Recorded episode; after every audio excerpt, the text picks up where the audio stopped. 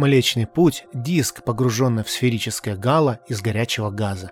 В этом гало, кроме межзвездного газа, находятся старички, шаровые звездные скопления, звезды гало, представляющие собой отдельную интересную тему для астрофизиков, и рассеянные скопления в умеренных количествах, которые обычно являются просто собраниями довольно молодых звезд.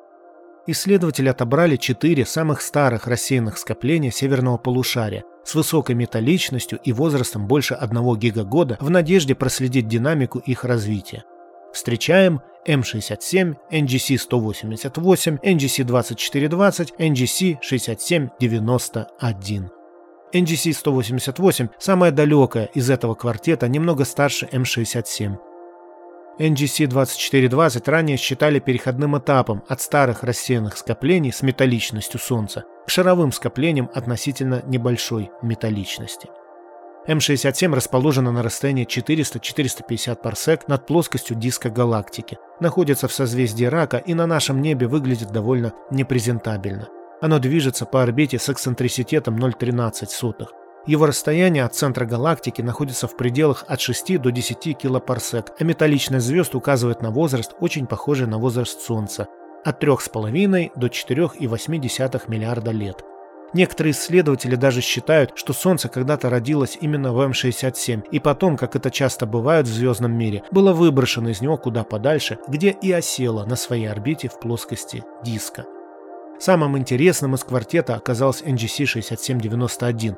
Считается, что образование звезд в нем шло волнами, то есть оно оказалось достаточно массивным, чтобы удерживать материал, который выбрасывали умирающие звезды, и превращать его в новое поколение звезд.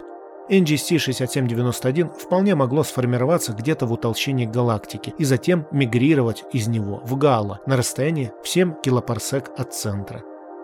Одним из объяснений существования рассеянных скоплений в гало-галактике может быть то, что они представляют собой реликты когда-то довольно большого племени скоплений, формировавшихся по всему объему раннего Млечного Пути, а потом были втянуты в его диск и растворились в нем. Оставшиеся скопления находятся на больших расстояниях, и хотя процесс потери звезд в них все равно идет, он гораздо медленнее, чем у тех, что были ближе к плоскости галактики.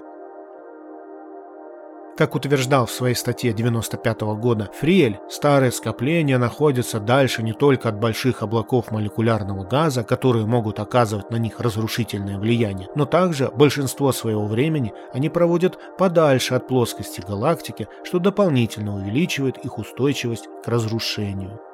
Однако в статье, послужившей источником для этого ролика, авторы отмечают, что по их вычислениям процент подобных выживших скоплений должен быть крайне невелик, всего от 2 до 0,5% от общего количества рассеянных скоплений гало-галактики на расстояниях более 400 парсек от ее центра.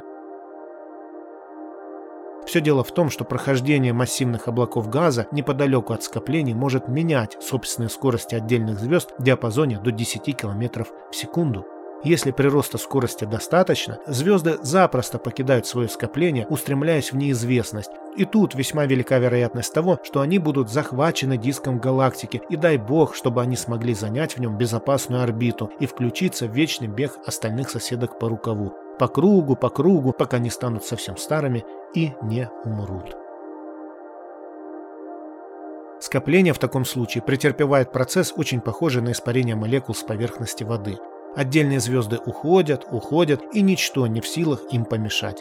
Масса скопления уменьшается, настает момент, когда влияние очередного проходящего мимо облака газа хватит на то, чтобы подтолкнуть остатки скопления поближе к диску, где оно уже окончательно рассыпется на свои составляющие и будет втянуто в диск.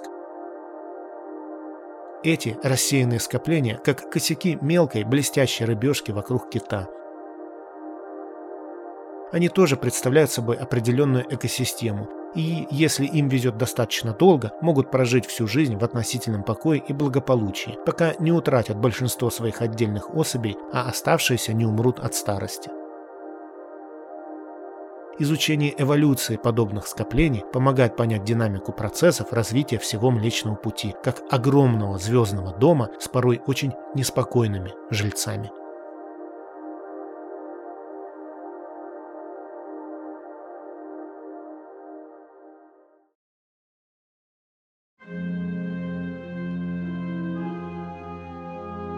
Звезды косяками рыб, бились в диско газовой грудине Млечного Пути пустой рутине, подчиняясь миллионы лет. В этом ничего из ниоткуда, через гало сбоку поперек, прочь летели звездные потоки, вывернув себя наоборот.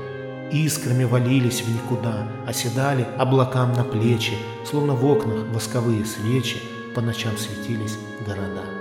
И, как рыба, также косяками, вмиг сверкнув из моря вязкой тьмы, растолкав всех пестрыми боками, рядом с солнцем появились мы.